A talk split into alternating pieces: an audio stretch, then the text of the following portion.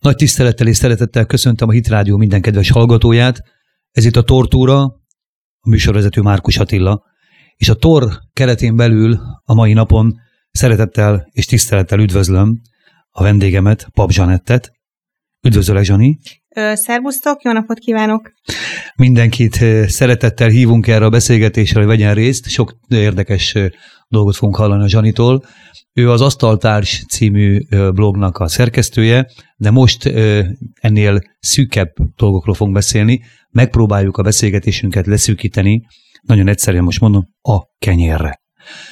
Te, Zsani, nagyon régóta, illetve nem olyan nagyon régóta, régóta foglalkozol a vendéglátással, illetve a gasztronómiával, egyrészt, mint családanya, de ezzel a részével, amit most be fogsz nekünk mutatni, illetve amiről is beszélni fogsz, ez nem olyan túl régre tekint vissza, ha jól tudom, Igen, ez de annál nagyobb lendülettel és örömmel csinálod. Ezt én magam is tanúsítom, mert látom a fotóidat, sőt, még mielőtt belevágunk, itt most rögtön el szeretném mondani a kedves hallgatóknak, hogy itt közvetlen mellettem jobbra, jó lenne, ha mindenki látná, de hát most ez a rádiónak a sajátossága.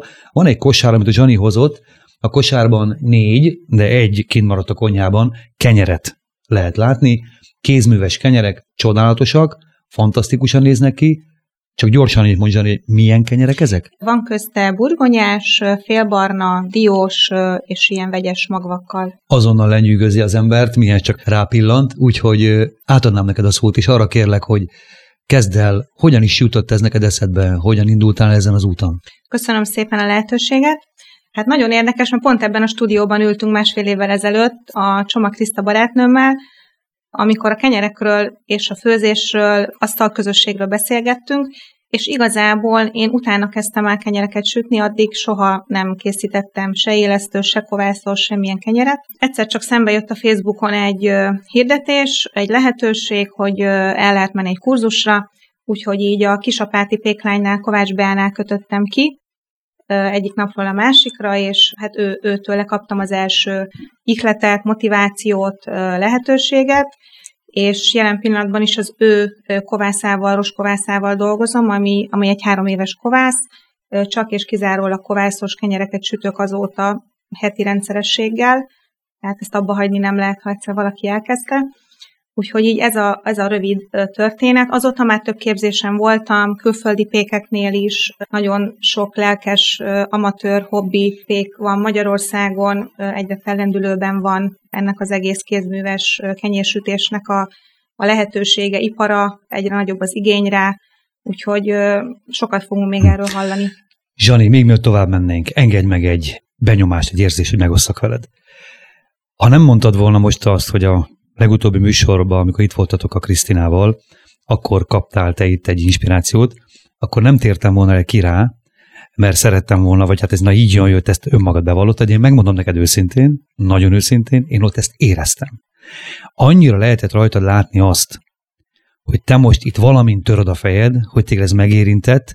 Megmondom például, mind éreztem, te alapvetően egy elég beszédes, kommunikatív, közlékeny ember vagy, és itt ebben a helyzetben, ugyanebben a székben ültél, és láttam rajtad, hogy te egy picikét most nem a beszédre helyeznéd a hangsúlyt, hanem a gondolataidra. Jól éreztem. Ez most kiderül, hogy ezt jól éreztem. Látod, utólag, utólag Fantasztikus.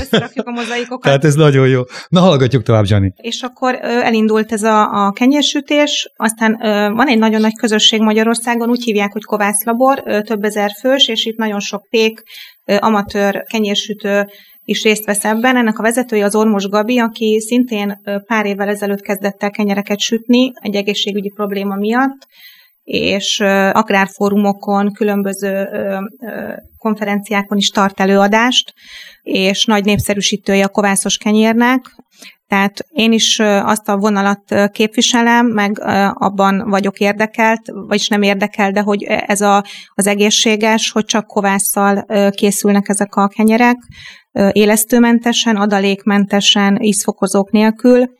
Nyilván ez nem kevés idő, nagyon hosszú érési folyamata van ezeknek a, ennek a tevékenységnek, de hát azt hiszem, hogy mind a látvány, az íz, az, az mindent kárpótol, és aki tényleg egyszer ezt elkezdi, az, az na- nagyon nehezen tudja abba hagyni, vagy hát szerintem nem is fogja. Igen, ez magáért beszél, tehát tényleg, abszolút. Ez nem egy szokványos kenyér, az ember rápillant, és azt mondja, hogy hú, de éhes vagyok, és ennem kell, hanem ha és, ha nem már nem éhes az ember, akkor is ez egy alkotás, ez komolyan, tehát most nem akarom túlzásba vinni, de egy látszik, hogy ebbe tényleg ott az ember, ott a kreativitása, és szokták mondani, hogy a kenyér sütéshez lélekkel elsősorban ja, szokták igen, mondani, és igen. szív-lélek egy is. Igen, a... igen. Meg, meg az igény is egyre nagyobb, de ugye mindenki tudja, hogy mennyi betegség, gluténérzékenység, meg mennyi uh, ilyen problémával küzdenek az emberek, emésztési problémákkal. Uh, tehát nyilván ilyenkor az első az, hogy az ember visszanyúl a, a természeteshez, ami, amiből lehet, hogy több évtizeddel ezelőttről kell előásni az információkat, meg a, a lehetőségeket, és ugye én is, ahogy így egyre jobban így belásom magam a témába, látom, hogy, hogy hát azért egy olyan 70 évvel ezelőtt abba hagyták a magyar háztartásban a kenyérsütést, tehát jóval, tehát a nagyszüleink talán még, még, még süt, süthettek kenyeret már akinek, de találkoztam egy 70 éves nénivel, aki eljött hozzám kenyérsütést tanulni, és hmm. mondta, hogy ő sem sütött még kenyeret életében. Hmm. Pedig ő nagyjából az 50-es években Igen, és születhetett. vidéken nőtt fel, hm. földek mellett, tehát nem, nem volt már. Nem volt ez lehet. akkor sem evidens, akkor ezek szerint, igen, csak igen. mondjuk át gyakoribb. Igen, és ugye azt mondják, hogy olyan 1600 pékség van Magyarországon, amiből, amiből talán olyan 30-40 kézműves. Nem mond. Uh-huh. Tehát annyira, még annyira kevés, hogy van hova fejlődni, igény is van rá, nyilván azért a pénztárca az más jelent a üzemi termelésben, mint, mint ebbe a kézműves termelésben. De ami nagyon jó hír, hogy a, változtak a jogszabályok is, és egyébként nem lehet bármit kézműves kenyérnek hívni, hm. tehát adalékanyagokat, enzimeket, színezékeket, ízfokozókat egyáltalán nem tartalmazhatnak ezek a kenyerek. Valamennyire lehet gépesíteni, de előírás, hogy, hogy kézzel kell formázni, hm. hogy kovásszal készüljön, és hogy alapvetően ember irányítás, tapasztalaton alapuljon ez az egész gyártási technológia, tehát nem tudom, hogy biztos vannak sokan a hallgatók közül, akik vásárolnak ilyen pékségekben, ugye véges ezeknek a pékségeknek a kapacitása, mert a kovász is egy bizonyos mennyiségig áll rendelkezésre, és nem lehet két óra alatt pótolni, mint az éreztős kenyeret, hanem ugye napokig érik a tészta, de majd beszélünk erről később. Tehát azért nem, nem, nem végtelen a termelési mennyiség. Uh-huh. Zsani, elsősorban azt szeretném kidomborítani a beszélgetésünkből, de biztos, hogy benned is van ilyen szándék, hogy inspiráljuk az embereket arra, hogy, mint ahogy te is lettél inspirálva, adjuk tovább, hogy többen szokjanak hozzá, ha nem is általánosan napi szinten, de legalább időnként ahhoz, hogy ilyen kenyeret készítsenek. Úgyhogy kérlek ezzel a szívvel, mint amikor gyártod, jó? Vagy Tehát, készíted. Én, én, amit el tudok mondani, annyira kikapcsol a kenyérsütésnek a folyamata, a, az egész pörgésből, mindennapokból. Ugye én is a gazdasági szférában dolgozom, pénzügyekkel foglalkozom, és egy annyira más gondolatmenetet igényel, még a főzéstől is más, mert az annyira rutinszerűen jön már egy házi asszonynak a főzés, és bár vannak a kézműves kenyérnek folyamatai, amikről majd remélem lesz idő beszélni, de mégis szóval a tésztát az ember az érzi, hogy, hogy hogyan kell vele bánni, és nagyon nehéz ezt megfogalmazni, de, de, de nincsen, nincsen egy olyan tankönyvszerű dolog, amit követni lehet. Vannak irányvonalak, meg sarokpontok, amiket persze be kell tartani, de de, de egy idő után ö, annyira érzi az ember, hogy mikor, hol, hol áll az a tészta, és milyen folyamatokban van benne, uh-huh hogy a tapintásra, ahogyan hajtogatja, tehát olyan sokszor kell hozzányúlni az alatt, az egy nap alatt a tésztához, hogy mind, mindig, mindig változik az állaga, a Na, minősége. Most maradjunk itt egy pillanat. Azt mondta, hogy olyan sokszor kell hozzányúlni egy nap alatt ahhoz a tésztához. Akkor mondd légy szíves, akkor kezdjük most itt ezen a ponton el. Mitől lesz az, hogy többször hozzá kell nyúlni egy nap alatt? Tehát mennyi ideig készül ez, mennyi időt vesz igénybe, tehát az abóvó, kezdetektől kezdjük el hát akkor, ugye jó? Ez a, ez a ková, tehát kezdjük a kovásztól, Nos, a kovász ugye az, az csak lisztből és vízből áll, Érdemes már egy meglévő kovásszal elkezdeni, tehát valakitől vagy kérni, elég nagy kovász közösség van Magyarországon, úgyhogy... Ez is egy furcsa kifejezés, hallgatók, figyelem, kovász, kovász közösség. térkép is van akár, van, tessék. tehát szinte bárhol az országban tudok neked 20 kilométeren belül olyan helyet mondani, hogy kovászhoz, aktív kovászhoz jusson az ember, és ne kelljen kísérletezni, hogy most összejön-e, nem jön-e össze. Mm Mondom, én is egy három éves kovásszal dolgozom, ami azóta is szépen működik. Nyilván kell rá figyelni, etetgetni kell, furcsa kifejezések ezek egy étellel kapcsolatban, de... Kérlek, ezt is fejtsd ki. Uh, Mi az, hogy etetni a kovászt? Tehát liszt és víz, azt tudjuk. Akkor, igen, tehát igen. visszatérnék egy kicsit akkor az alapokhoz, de egyébként nagyon sok blog foglalkozik ezzel, hogy ugye összekeverjük a vizet a liszttel, ez erjedésnek indul, különböző tejsav baktériumok keletkeznek benne, gázok keletkeznek benne, és ezt mindig frissítjük 12-24 óránként, ez növekszik, és akkor körülbelül egy 10 nap alatt eljutunk egy olyan szintre ezzel a kovásztal, hogy egy aktív kovászunk lesz, amivel már dolgozhatunk, és már tésztába beledagasztható. Ez hogy képzeljük el, Zsani? Milyen mennyiség ez ekkor már? Ugye a, a pékek százalékokkal dolgoznak, tehát általában azt mondjuk, hogy a, a liszthez viszonyított mennyiség a kovász 20-30 százaléka a, a kenyér tésztának, tehát hogyha... Arra, gondol, arra gondolok, hogy amikor megcsinálsz egy ilyen kovászt, ennek mekkora tál kell? Most nagyon egyszer profánul fogalmazok, mekkora hát, mennyisége? Ö, igazából ö, mindig van egy kis kovászmagom bent a hűtőben, ami, ami egy 10 g, ö, 20 g, maximum 30 g, tehát nagyon kis Picike. mennyiségeket tárolok a hűtőben. Én ugye nem ipari mennyiségekben sütök, csak családnak, vagy barátoknak, vagy hogyha különböző workshopokat tartunk, akkor oda készülök ezeket frissítgetem, de a hűtőben tárolom, felhasználás előtt már két nappal elindítom ezt a folyamatot, és a Ez tészta... azt jelenti, hogy kiveszed a hűtőből, kiveszem a hűtőből, mert meleg kell neki. Kiveszem a hűtőből, egy kicsit várok vele, hogy szobahőmérsékletre egy kicsit felmelegedjem, aztán megetettem, ez azt jelenti, hogy egy kis kovászmagot... Kap egy gulyásleves, nem? Kap egy kis új, friss anyagot, tehát vizet és lisztet. Kétféle kovásszal dolgozom. Más nem kell bele, csak nem. vízzel és liszttel Ezek csak újra természetes fel. anyagok. Hm? Kétféle kovászom van nekem, az egyik az egy rozs, teljes kiölésű rozsliszttel frissített kovász, tehát ennek egy savanykás, ilyen ecetes illata, szaga van, most jó értelembe véve a másik pedig egy fehérlisztes komlóteáról indított kovász, ami nem vízzel, hanem komló kifőtt teájából van frissítve. Azt általában a fehér kenyerekbe, burgonyás kenyerekbe szoktam tenni, a rozs kenyerekben, a teljes kiörlésű félbarna kenyerekben, vagy a magos kenyerekbe pedig ezt a rozs de ugye ez azért egyén ízlés szerint változtatható, hogy ki mennyire szereti a savanykásabb ízvilágot. Az én családom teljesen elfogadja, hogy savanyú legyen a kenyér, de aki nem, az, az kicsit ezt visszáverti. A savanyú alatt érdekes savanykás ízvilágot érsz. Tehát igen. Hát, hogyha eszel egy rozs kenyeret, akkor hmm. azt érzed, főleg ha százszázalékos rozsból készült kenyeret kerül a kezedbe, akkor azt érzed, hogy annak azért van egy ilyen savanykás ízvilága, illata, és, és ugye ezt ö, ö, kiveszem, ezt megfrissítem, reggel ö, hagyom állni estig, akkor megint megetetem, és annyi mennyiséget próbálok előállítani, ami a kenyérgyártáshoz már kelleni fog, és akkor így már el is telt 24 óránk, és ö, még ugye kenyerünk még nincsen, meg még neki se álltunk.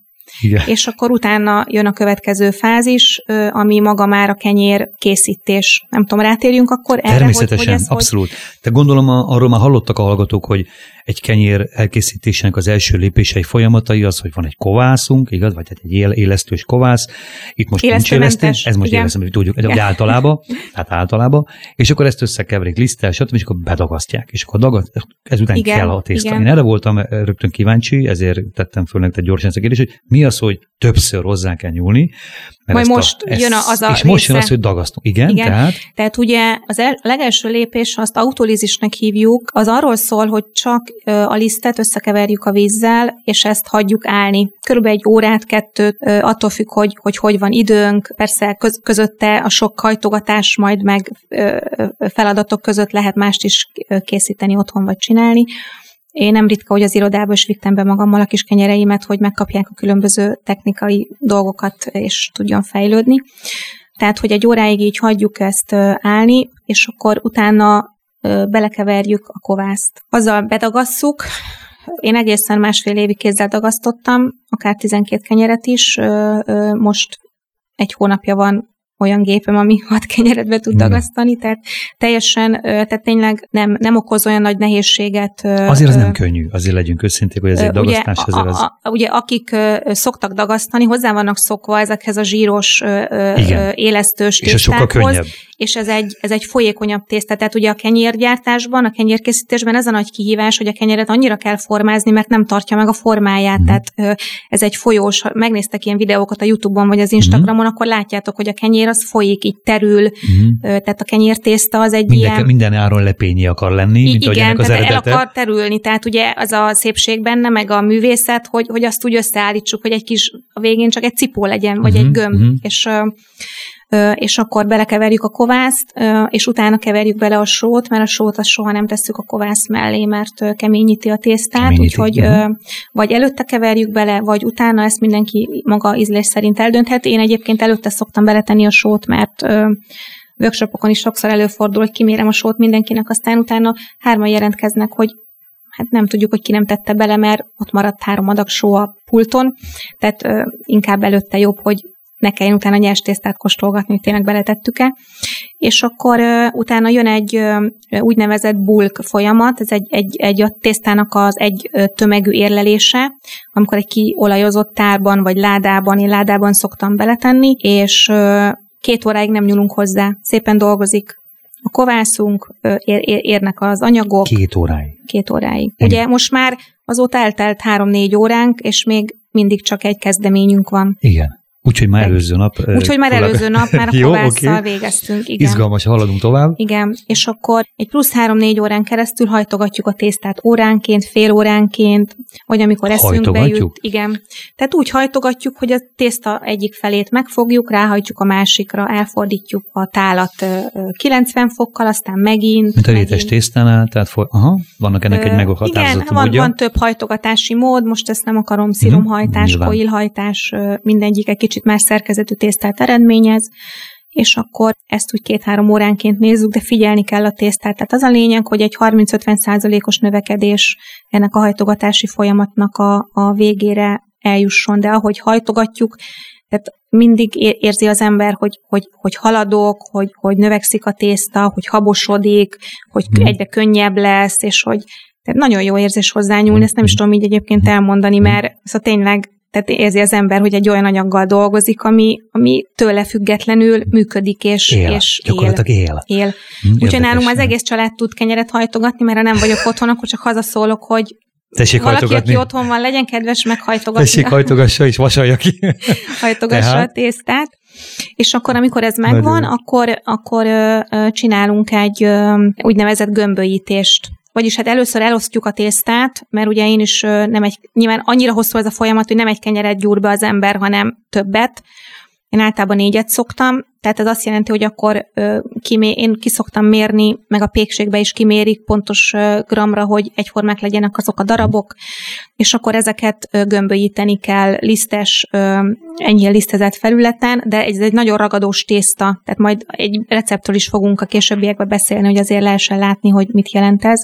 De nagyon ragadós tészta, ö, ö, gömbölyítjük, feszesítjük az anyagot, itt alakítjuk ki a végleges ö, formáját akkor ez megtörtént, akkor letesszük, pihentetjük megint egy órát, tehát most már majd a végén összeszámolhatjuk, hogy hányadik óránál tartunk, és akkor ezután pedig formázzuk vagy, vagy ugye hosszúkásra, vagy gömbölyűre, attól függ, hogy ki milyen formát szeret, vagy milyen szakajtóba fogja beletenni, és akkor beletesszük a szakajtóba, és innentől kezdve két lehetőségünk van, vagy kinhagyjuk pulton még három órát kelni, és utána még 40 percig sütjük, vagy pedig hűtős keresztéssel a hűtőbe betesszük, és másnap reggel tudjuk elkészíteni. Azt igaz, tehát ott tartottunk, ez egy... Ez egy tehát ez egy nap. Ez egy, egy 24 órás produkció. Tehát ez akkor tehát még egy nap, és akkor, amikor a hűtős keresztés, én egyébként ezt szoktam választani, azért is, mert én nagyon szeretem szép mintákkal díszíteni a kenyeret, és a hűtős keresztésű kenyereket könnyebb bemetszeni, mert egy kicsit keményebb tésztájuk lesz, a, vagy a, az állaga kicsit keményebb lesz a hűtőben, és akkor utána még a sütés is egy külön akkor procedúra. Ez, akkor ez is egy következő. Engedd meg nekünk, Zsani, hogy egy zenébe hatást tegyünk, és aztán utána visszajövünk. Okay. Itt vagyunk ismételten Pap Zsanival, kenyerekről beszélünk.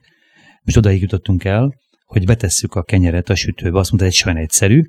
Folytassuk ezzel kérlek, hogy amikor már kész a kenyér, megkelt, megformáztad, jön az, hogy tepsibe kerül, akkor mindig adsz neki valami, valami érdekességet, valami felszíni megújulást, valami másságot, Ezeket valami mindig előre kitalálom. Kitalálod tényleg? Hát ezt pont szoktam rajta kérdezni. gondolkodni, igen, Aha. hogy milyen minta kerüljön rá. Mit lehetne még csinálni vele? Gondolom már a repertoárt azt majdnem ki merítetted, a, hát, hogy mindenféle jó, formát persze, csináltam. Minden, minden Tehát jön, jönnek a visszatérő formák azért egy idő egy után jó biztos. penge és minden, minden működik. Ez van penge? Penge, penge, hm? igen. Tehát nincs éles kés, ez, ez kevés hozzá. Nem, nem. Már mindenféle hm. próbálkozások voltak, mert volt nálam sebészorvos felesége, mondta, hogy majd szikével próbálkozik, de de azért ezek a pengék váltak be a legjobban, uh-huh. tehát ez, ez működik a legjobban. Azért is kell bevágni a kenyeret, hogy a gőz ki tudjon jönni belőle, a tészta tudjon növekedni, ha nem vágjuk be. Ennek technikai oka van egyébként, nem esztétikai uh-huh. elsősorban. Tehát nem pusztán esztétikai. Uh-huh. hanem, hanem azért, hogy tudjon növekedni a tészta, és ne rep, tehát egyébként meg bereped a tészta, és akkor egy ilyen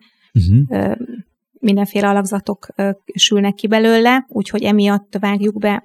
Sokan mindig csodálkoznak ezeken. Én ezeket a kenyereket teljesen otthoni villanysütőben sütöm, semmi extra, nincs vasedényem, nincsen jénai tálam, semmilyen extra eszközt nem használok. Azért is szeretem így, hogy bemutassam azt, hogy hogy nem kell, tehát a kenyérsütéshez nem kell se kenyérsütőkép, se dagasztógép, semmilyen vasedény, tehát aki kenyeret akar sütni, annak legyen kovásza, lisztje és keze, Semmi beszerezhetetlen nincsen. Tehát, tehát hogy semmi, semmi. extra uh-huh. eszközt, anyagot nem igényel maga a kenyérsütés, és akkor, ami nagyon fontos, hogy alsó-felső sütésen kell ezt sütni, és érdemes egy olyan, nem mindenkinek sikerül, akinek régi sütője van, annak az kicsit nehezebben boldugol, oda, oda kell a vas edény, de ezek a modern sütők azért már bírják a 250, 260, 300 fokot, úgyhogy 260 fokról indítunk, gőzös sütőben bevetjük a kenyeret, és azt utána lejjebb is vesszük 240 fokra. Mennyi idő múlva körülbelül, hogy csinálod? Egy, egy 10 perc múlva. Tehát az elején 10 perc? Igen, tehát adunk neki egy forró indítást, és akkor én ezt a tepsi hátulján szoktam sütni. Uh-huh. Annyit tudunk még rajta egy kicsit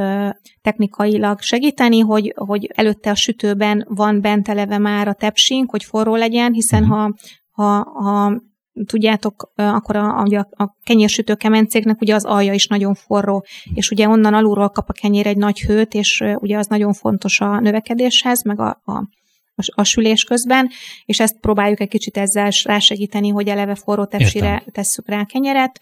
Tehát mondom, vannak azért itt technikák, amikkel így otthoni körülmények Mennyi idő között. még utána körülbelül? És az összes sülés, az negy, tehát a sütési idő az 40 perc. Tehát még akkor egy olyan 35 perc, 30 perc. Igen, tehát 10 perc után lejjebb vesszük 240-230 hmm. fokra, kinek milyen a sütője. Én nekem plusz 10 perc után rá kell tennem egy másik tepsit fedőként, hogy ne égjen meg, és akkor utána tehát azért figyelni kell, nem figyelni, szabad ott igen. hagyni. És igen. az én sütőmbe két kenyér fér el, hm. tehát most ma reggel, hogy idejöttem, 5 órakor megsült a kenyér, hogy mindegyik kenyér kisüljön. Igen, ez, ez fantasztikus. Sani, picit így előjáróban említetted, hogy készültél olyan adatokkal, hogy Magyarországon milyen eredete van a, a búzának. Mit tudsz erről mondani nekünk? Most belevágtunk itt a pragmába, nagyon szépen Nem gyakorlatilag elmentünk ezzel, de, de szerintem ezzel jobban felkeltettük az érdeklődést, mint a száraz ö, statisztikával tettük volna, de szerintem a teljességhez ez is kell. Úgyhogy beszélj erről egy kicsit, kérlek. Ugye mindenki tudja, hogy van egy ilyen mondásunk, vagy köszöntésünk uh, itt magyaroknak, hogy bordbúzát, békességet. Hmm. Tehát ugye azért ezzel is kifejezi a magyar nyelv is, hogy mennyire fontos a gabona, a búza az életünkben, és azt ugye, akik itt élünk a Kárpát-medencében, azt tudjuk, hogy nagyon jó buza termelőföldjeink vannak. Ezt szerintem Magyarország jól ki is használja, bár még van benne kapacitás, tehát lehet még fejlődni. Egyébként Magyarország nincs bent az EU28 közül az első harmadba, tehát még itt lehet hova fejlődni. Viszont a teljes magyar szükségletet azt el tudjuk látni magyar búzával. Én úgy tudom, hogy 150 féle búzát termelünk, ami egy kicsit soknak tűnik, és ezt úgy utána járvan olvastam szakemberektől, hogy ezt, ezt lehetne észszerűsíteni, egy kicsit szükíteni ezt a, ezeket a különböző búzafajtákat, hogy ne legyen ilyen széttöredelt tördelt a piac. Amit még ehhez elmondanék, hogy a legtöbb exportunk az, az Olasz, Olaszországba visszük ki az exportunk 40-44 százalékát, itt a környező országok is, Németország, Ausztria, Románia, Horvátországban is szállítunk, és Magyarországon egyébként a rendszerváltás óta csökkent sajnos a termőterülete a búzának. Uh-huh. Nem tudom, milyen okokra vezethető vissza, de, de 1,2 millió hektárról 950 ezer hektára csökkent, úgyhogy azért is van benne még kapacitás, tehát azért ezt vissza lehet szépen tornázni. És hát ami gondolom nem lett meg senkit, hogy a világ viszonylatban Kína a legnagyobb uh-huh. gabona buzatermelő ország. Hát ez, uh-huh. ez, ez egy érdekesség csak. Amit én tudok azt, hogy itt Magyarországon, a Kárpát-medencében ezer éve termesztenek buzát, tehát az, az elég nagy múltra vezethető vissza, és egyébként nagyon híres a magyar buzanemesítés is, ami, ami egy 150 évvel ezelőtt indult el, mert addig nem volt ez ilyen rendszerbe foglalva, csak ugye maguk a gazdák, amelyik búza jobban bírta az ellenállást, vagy amelyiket úgy gondolták, hogy érdemes fejleszteni, azzal foglalkoztak, de egy Mokri Sámol evangélikus lelkész nevéhez kötődik ez a buzanemesítés, ő kezdte ezt el, termőföldjei voltak, gazdálkodott, és ennek révén, és nagyon két érdekes adatot szeretnék megemlíteni, hogy annyira híres volt a buza és a magyar kenyér Európában, hogy 1900-ban a Párizsi világkiállításon első díjjal díjazták az orosházi kenyeret, és Kanadában pedig a bánkuti búzát, majd erről a búzafajtáról szeretnék egy pár szót állítani, pedig aranyérmet nyert a búza világbajnokságon. Ezt, ezt, ezt is egy magyar ember nemesítette, uh-huh. ezt a bánkuti búzát, ami nagyon érdekes, és nem is tudom, hogy miért nem ezt, nem termeljük ezt, vagy tudom, csak nyilván megvannak ennek a gazdasági okai. Hogy miért nem, hogy miért nem ezt, mert 70-es évek óta nem nincsen bánkuti búza, csak nagyon kis termőterületeken most újra pár év elkezdték Tudjuk különböző... azt, hogy mi a különben a különbség? Tehát ami egy laikus hát, szám is meg Igen, a... ami, ami a legszembetűnőbb az az, hogy ugye a gépesítés, amikor elindult ugye az 50-es évektől, akkor ugye észszerűsítették a buzafajtákat, könnyen aratható egyformára növő buzákat kezdtek el termeszteni. Ezek a jó minőségű buzák, amikről majd még szeretnék beszélni pár szót, például a bánkuti buza is, ezek pedig nehé, nehezek, magasra nőnek. Igen. Ez, Nincs akkor a hozamuk, tehát ugye a igen. kereskedelem az ugye lenyomta a minőséget. Igen. És, Ezt mondani akartam neked, hogy én emlékszem rá olyan búzatáblákra, hogy szerintem, ha gyerekként, és nem három éves koromról beszélek, befutottam volna, biztosan nem látszottam volna ki. Igen. És ma meg már látszik, hogy ilyen térdékérő búzatáblák Igen. vannak, tehát vagy alig magasabb, de úgy, hogy mondod, minden bizonyal ez gazdaságosabb. Igen, de, de ugye a gazdaságosság azt is hozta, hogy ugye a búza minősége nagyon leromlott. Hmm és ugye ezek az ipari pékségek rengeteg ízfokozót, adalékanyagot kell, hogy beletegyenek, hogy azt a minőséget, amit ezek a kézműves búzák én azért hívom kézműveseknek, mert kevés termelés van még egyelőre belőle, meg ezek a kézműves Amit malmok. ezek igényelnek, ahhoz kell. Igen, uh-huh. igen. Úgyhogy, de van jó tendencia. Magyarországon is van rá igény, van pár kézműves malom, akik ezt fölvállalták, Például én nekem a kedvenc lisztjeim azok a garatmalomtól származnak, nem azért, mert ez a reklámhelye, hanem mm-hmm. van egy kenyérlelke fesztivál, amit a Vajda Józsi Pék kezdett el pár éve folyik ott a Mon Parknál minden augusztus 20-án, mm-hmm. és ott amatőrök is tudnak versenyezni, meg a pékségek, pékek is versenyeznek egymással több kategóriában, és például a mostani versenyen én részt vettem, és az összes nyertes kenyér a garatmalom lisztjeiből készült. Mm ők többféle liszttel is foglalkoznak, tönkölyel, királybúzával és az általános búza liszttel, de nagyon jó minőségű lisztjeik vannak, bárhova kiszállítanak az országban. De tudok még ajánlani egyébként több ilyen kézműves malmot, amik olyan 20 éve 10-20 éve működnek, és extra jó minőségű liszteket forgalmaznak, ezeket kereskedelmi forgalomban nem lehet megvásárolni, mm-hmm. Hm. Tehát a rendelésre. Még mert elkezdtünk beszélgetni, mondtad, hogy 20 kilométeres körzetben nincs az országnak olyan terület, ahol ne tudnám mondani ilyen kovász? malmokat. Akár Akár ko- kovász de kovász. malmot is még kint mondtad. Hogy, tehát vannak olyan lisztforgalmazó eh, bevásárlóhelyek, ahol, ahol meg lehet szerezni ezeket a jó liszteket. Ö, igen, igen. Egyébként ö, lehet interneten is, ugye lehet rendelni, uh-huh. pár nap alatt kiküldik, de sok helyen forgalmazzák ezeket a liszteket, a szabómalom, a pásztói malom lisztjeit, nagyon uh-huh. tudom ajánlani. Van egy érdekes nevű Kukutyin műhely nevezetű hely, ahol biogazdálkodás folyik. Ő nekik, Na honnan ered a Kukutyin műhely? Ö, igen, és, és egyébként... és ő nekik van... Nem. Nem tudod? Kukutyin? Nem. Hát Kukutyinba. Nem emlékszel rá a palacsintás királyra? Ott is lisztről van szó egyébként. Palacsintás királyban volt, hogy a Kukutyin Na hát akkor megvan a Na, megoldás. és aranyos neve van, de... Igen, ők Igen. például a bánkuti búzát termesztik és forgalmazzák. Visszatérve még a bánkuti búzára, a 70-es évekig a termőterületünk 65%-át adta ez a jó minőségű búzafajta, és utána uh-huh. pedig teljesen eltűnt. Uh-huh. És most kezdik visszahozni. Uh-huh. Amit én nagyon szeretek buzafajtát, azt hadd mondjam el, az egyik az a királybuza, uh-huh. amit például itt a Mohácsi Malomnál is forgalmaznak. Ez a tön, tönke és a tönköly buzának a keresztezéséből, hibridjéből jött létre, és azt tudjuk, hogy a, a tönke búzát azt már a bibliai időkben is egyébként megtalálható volt, Egyiptomban, Mezopotámiában. Igen, tehát ö, ezek ugye nagyon sok ezer éves ö, fajták, amiket uh-huh próbálnak most nemesítéskor felhasználni. A királybúza az egy olyan örlési technológiával készül, hogy benne marad a, a csíra is, meg a korpa is, és viszont a külső, mag, a külső héjat leszedik, és nem kerül bele szennyeződés. Uh-huh. Nagyon magas a fehérje tartalma. Én, én a kenyereket egyébként ezt keverem a királybúza búzával 50-50 százalékban, tehát nem szoktam belőle 100 százalékban kenyeret sütni, de így is gyönyörű szerkezetet ad, gyönyörű lesz a bérzete, nagy lyukacsos lesz. Ugye mi, akik kovásszal sütünk, egyébként egy laikus is meglátja a két kenyér közötti különbséget, mert fel van vágva, és, és ugye sokkal nagyobb lyukacsos szerkezete van a kenyérnek, nem morzsálódik, napok múlva is fogyasztható, és ugye ropogós a héja, nem ilyen puha. Mm. Igen, szokták mondani, hogy arról lehet egy kenyérnek a minőségét megalapít, hogy van héja, vastagabb, ropogósabb.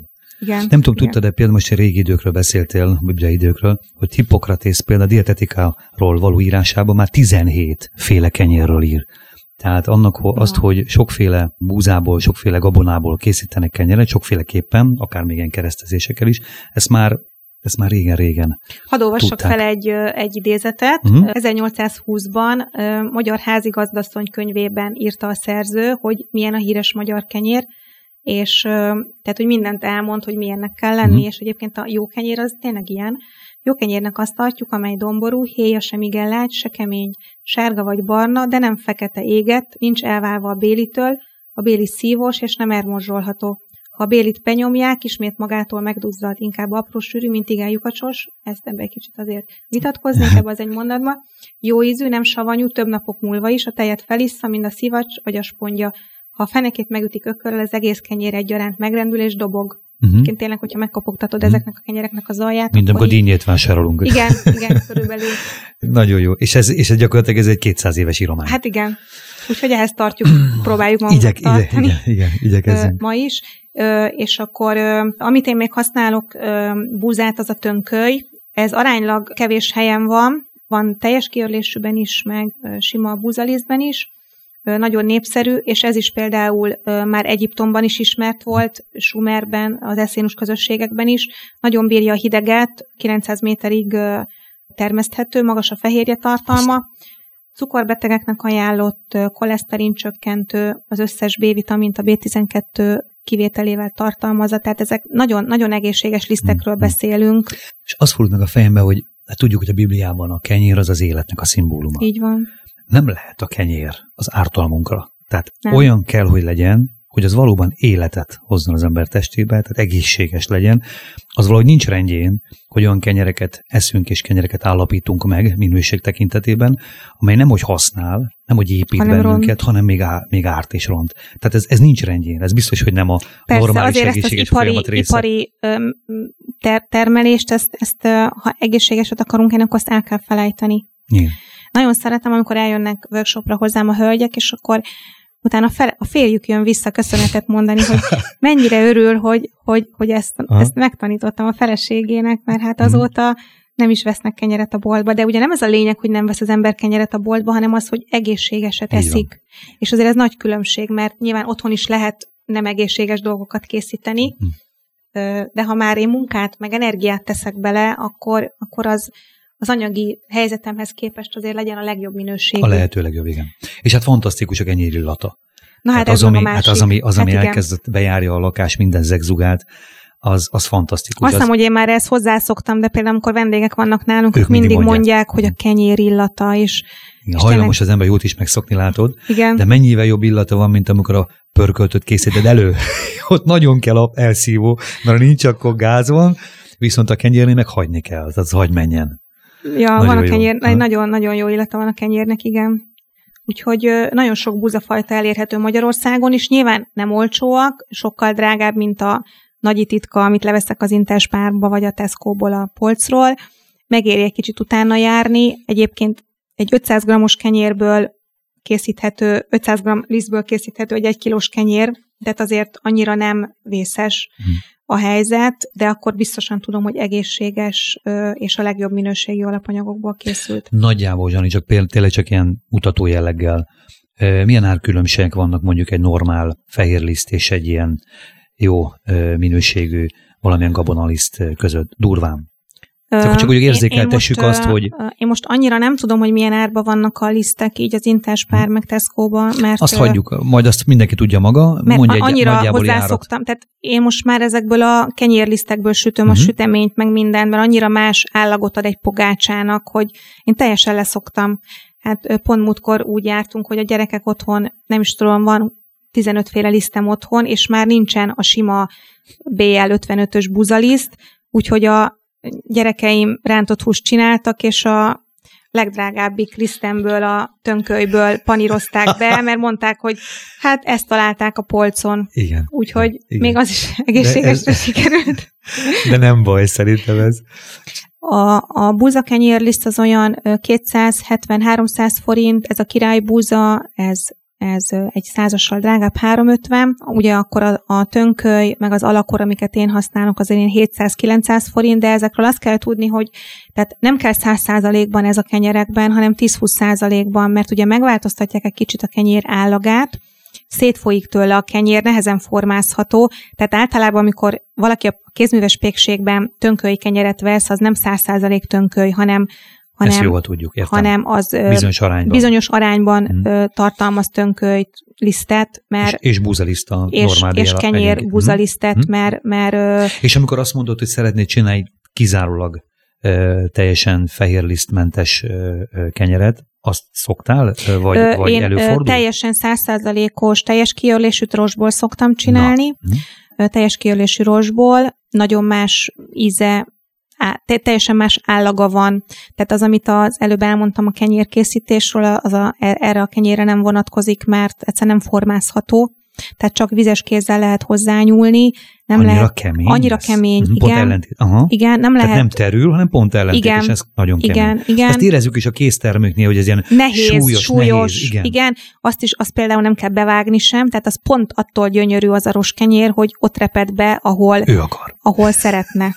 igen, tehát az olyan nagyon természetes. Én nekem az egyik kedvenc kenyerem, kicsit hamarabb is elkészül egyébként, mint a, ez a hmm. hajtogatott kenyér, pont azért, mert nem kell hajtogatni. Kevesebb technológiai, meg kevesebb ö, dolgot kell vele csinálni, de nagyon megéri, tehát a száz százalékos. Ha itt tartunk a rossz kenyérnél, az egy fekete kenyér. Hadd mondjam el, hadd olvassam föl a Petőfinek ezt a versét. Jó. Ismered biztos a Fekete Kenyér című versét. Azt mondta Petőfi, hogy miért aggódol, lelkem jó anyám, hogy kenyeretek barna, emiatt. Hisz meg lehet, ha nincs idehaza. Tám fehérebb kenyérrel él fiad. De semmi az. Csak add elém anyám, Bármilyen barna is az a kenyér, itthon sokkal jobb ízű én nekem a fekete, mint máshol a fehér. Mennyire megfordult a világ, hogy, hogy akkor az volt a szégyen, hogy, igen, hogy fekete volt, volt a kenyér, most meg, most meg ugye... Erről van szó, igen. Csomó pénzt kifizetünk azért, hogy fekete kenyér igen. igen, igen. Úgyhogy nagyon biztatóak a tendenciák, nagyon sok, tehát itt Budapesten rengeteg olyan kézműves pékség van, akik kezei közül nagyon jó minőségű kenyerek kerülnek ki. Csak hogy egy párat említsek, mindenféle elkötelezettség nélkül. Most nyílt egy Arán Békörű nevezetű hely, egy Írországban hazajövő házaspár. Merre vannak ők? Hú, nem azt nem tudom, igen. Nevét tudod a Arán Béköri. Arán. Arán. Akkor az artizán pékségnek is nagyon jó. A Vajda Józsi cégeinek is nagyon jó kenyere van. Uh-huh. Az Ormos Gabi-nak a Jenői pékségben is. Rengeteg olyan, mis, vagy Misiapék, meg a Szabiapék, az ő videóit egyébként ajánlom is a Szabiapék videóit a Youtube-on, hogyha valaki így otthon szeretne elkezdeni kenyereket sütni, akkor ott kap egy ilyen löketet, igen, ilyen mm. oktató videók vannak rajta, csak kovászt kell hozzá szerezni, és neki lehet állni, aztán utána később ezeket az ismereteket azért fel lehet így szívni, uh-huh, uh-huh. meg de tehát van, én is ismerek olyanokat, akik sokat kísérleteztek, és több év kellett nekik, mire otthon önmaguktól megtanulták ezeket a dolgokat. Nyilván mindenkinek máshoz van érzéke, másba jó, el lehet azért rontani kenyereket, tehát azért én velem nagyon ritkán fordult elő, de azért már én is sütöttem korongokat, úgy uh-huh. szoktuk csak hívni ezeket, amikor túl kell a tészta, és, és nem ez szétterül, szétfolyik. És olyan, amit az imént említettem, hogy ilyen lepényé lesz. Lepény, és de az íze, kezdve ez... az íze teljesen jó, csak Igen? hát formára ilyen Jó, kis... de fogyasztható, tehát nem feltétlenül nem, kell kidobni, nem, nem, csak, nem. csak ezzel nem dicsekszem, hogy nézd, milyen magas lett a kenyerem. Igen, igen. Én alul kelt kenyeret még nem készítettem, az meg ilyen nagyon ilyen, ilyen nagyon óriási lukak vannak benne, és ilyen nagy üreges uh-huh. a kenyér, akkor az, az azt jelenti, hogy, hogy csak hogy a kenyérhibákról is beszéljünk, mert egyébként Igen. ezek az nem jó, nem, nem rossz, hogyha az ember ezzel tisztában van, Világos. hogy mit rontottál. Hogyha nem várja valaki végig ezeket a folyamatokat, hanem gyorsítani szeretne rajta, na azt a kenyér nem szereti. Hoppá. Tehát, tehát itt, itt Mindenek szépen, rendelt ideje van. Tehát itt szépen is. ráérősen kell, kell dolgozni, mert, mert különben nem azt a minőséget kapjuk, és sokszor, a legtöbbször viszont meg kovász probléma okozza a nem megfelelő minőség, tehát a kovászról is, ugye a Biblia is sokat beszél a kovászról, tehát azzal azért, azért ö, lehet nagy dolgokat is létrehozni, meg elrontani is dolgokat, és hogyha a kovászunk nem megfelelő minőségű, ezért kell azt, kell azt nagyon jó karban tartani. Pont a műsor előtt beszéltünk, hogy ugye milyen büszkék azok, akiknek száz éves kovászaik vannak, Igen. ugye Erdélyben ez nem ritka, hogy, hogy, hogy tehát az hány generációnak kellett vég, végigvinni ezt a hmm. kovászt, hogy, hogy az életben maradjon száz éves kovász is létezhet, vagy igen. Erdélyben vannak Nem olyan régi-régi eh, tradíciót folytató sütő nénik, akik eh, ilyen hosszú, ilyen nagykorú kovásszal dolgoznak. Igen. Ezt hogy kell érteni? Mert ezt így valakinek elmondod egy első hallásra, hogy száz éves kovászon van, akkor, akkor azt gondolni, hogy biztos, hogy ez valami szimbolikus beszéd, biztos, hogy valami furcsa, pedig nem, hanem igen, tehát, tehát ugye az a kovász, amivel dolgozok, annak az alapja, az ugye anyakovásznak hívjuk ezt, az ugye mindig ugyanaz. Kétféle módon szokták ezt az anyakovászt rendezni, hogy így mondjam. Van, akinek van a hűtőben egy anyakovász, amiből mindig kivesz egy kis darabot, és azt frissíti, azt használja fel kenyérsütésnek, és mindig van egy alap a hűtőben, amit használ.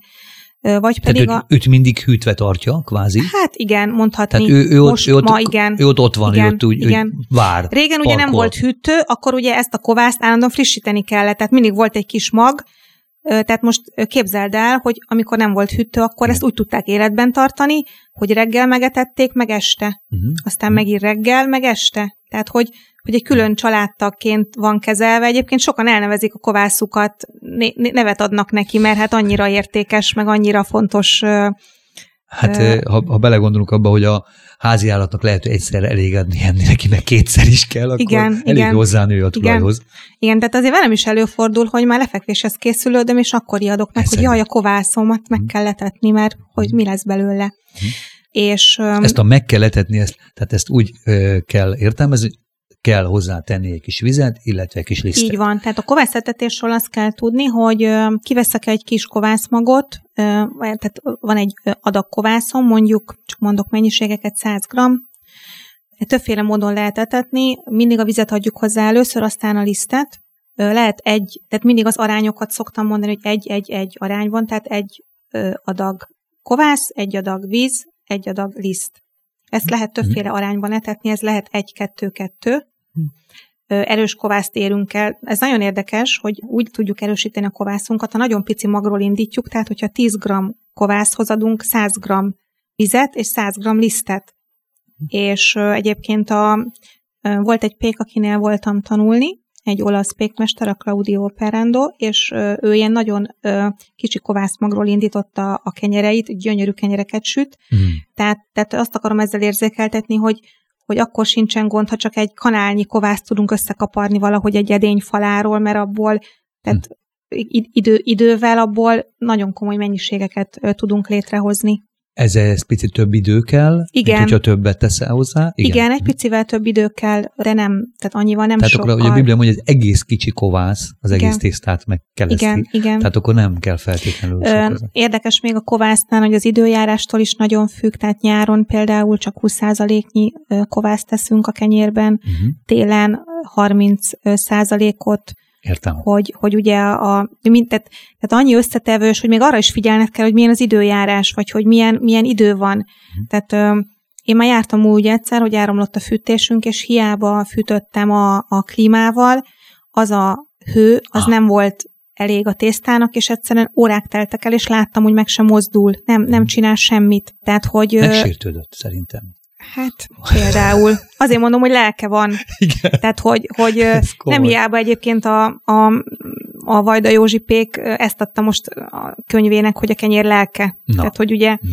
na mindegy, és akkor érezni kellett nekem is, hogy fú, hát ez még idő kell, úgyhogy, úgyhogy dupla időbe telt, tehát kétszer annyi ideig Mhm. kelt a tészta, mint, mint amennyi mint amennyi a papírformát hozta volna, úgyhogy nagyon sok körülményre kell figyelni és, és azért ez a kovász etetés igényel egy kis tudás, de gyakorlással egyébként teljesen behozható ez a lemaradás, és sokszor az ember azt gondolja, hogy a kovászon már biztos meghalt a hűtőben, de, Mhm. de azokat úgy szépen életre lehet kelteni, tehát jól bírják azért a gyűrődést, hogyha a hűtőbe vannak tárolva. Te is mondtad, hogy egy három éves kovászod van. Tehát ha mondjuk egyszer megfeledkeznél róla, ott hagyod a hűtőbe, mennyi idő múlva lehet azt mondani, hogy hát vennék én egy másik kovászt? Hát több, több hét, Több hétig több hét akár? hetet is kibír, levetereszt le kell róla önteni, újra etetni kell. Edz, úgy szoktuk mondani, hogy edzőtáboroztatjuk a kovászt kint a pulton, és akkor tényleg reggel este etetjük mondjuk egy hétig, hogy megerősödjön. És ugye, ami még nagyon érdekes, hogy mennyi folyamatot kell figyelni, hogy még a kenyér dagasztást azt úgy kell időzíteni, hogy akkor kell beletenni a kovászt a kenyérbe, amikor csúcson van, ahogy szoktuk mondani. Uh-huh. Tehát ugye be van jelölve, hogy hol etettem meg a kovászt, két, két és fél háromszorosára kell nőnie, és amikor ezt a nagyságot eléri, na, na akkor, akkor kell beletenni. Nem korábban, nem is később lehet nem korábban, ne, hanem mert akkor. különben nem éri, akkor, Mhm. akkor készülnek a lapos kenyerek, az alulkelt kenyerek, mert a kovászunk nem jó, vagy ragacsos lesz belül ö, a bélzete. Ekkor van jó erőben. Ekkor Így van, van így van. a Tehát, hogy, hogy potenciálja azt, nagy. Aha. azt észnél kell lenni, de, de nem kivitelezhetetlen. De, Mhm. kis, de tényleg, aki így igazából szív kell hozzá tényleg, mert ha van lelkesedés, a többit meg meg lehet tanulni. Mhm. Mhm. Hát nagyon tudnám ajánlani ezt ilyen fiatal háziasszonyoknak, akik most kezdik a kisgyermek Gyerekek mellett meg, meg teljesen belefér, mert, Abszolút. mert ö, ugye otthon vagyunk, a kenyér még azt is bírja, hogyha ha ott van hagyva egy-két órára, aztán el van róla feledkezve, tehát már, Már nem sütés közben. nem sütés közben, hanem, Persze, hanem a folyamat. Tehát azért velem is már történt az, mert olyan hosszú a folyamat, hogy nem mindig látom előre, hogy most bele fog-e férni a napi rendembe. Nagyon vicces sztorik vannak, vagy viszem az irodába magammal hajtogatni a kenyeret napközben egy ládába, vagy, vagy beteszem a hűtőbe, hogy egy kicsit lassítsam a folyamatot, Mhm. tehát hogy ne induljon el ez, a, ez az érés ö, olyan gyorsan.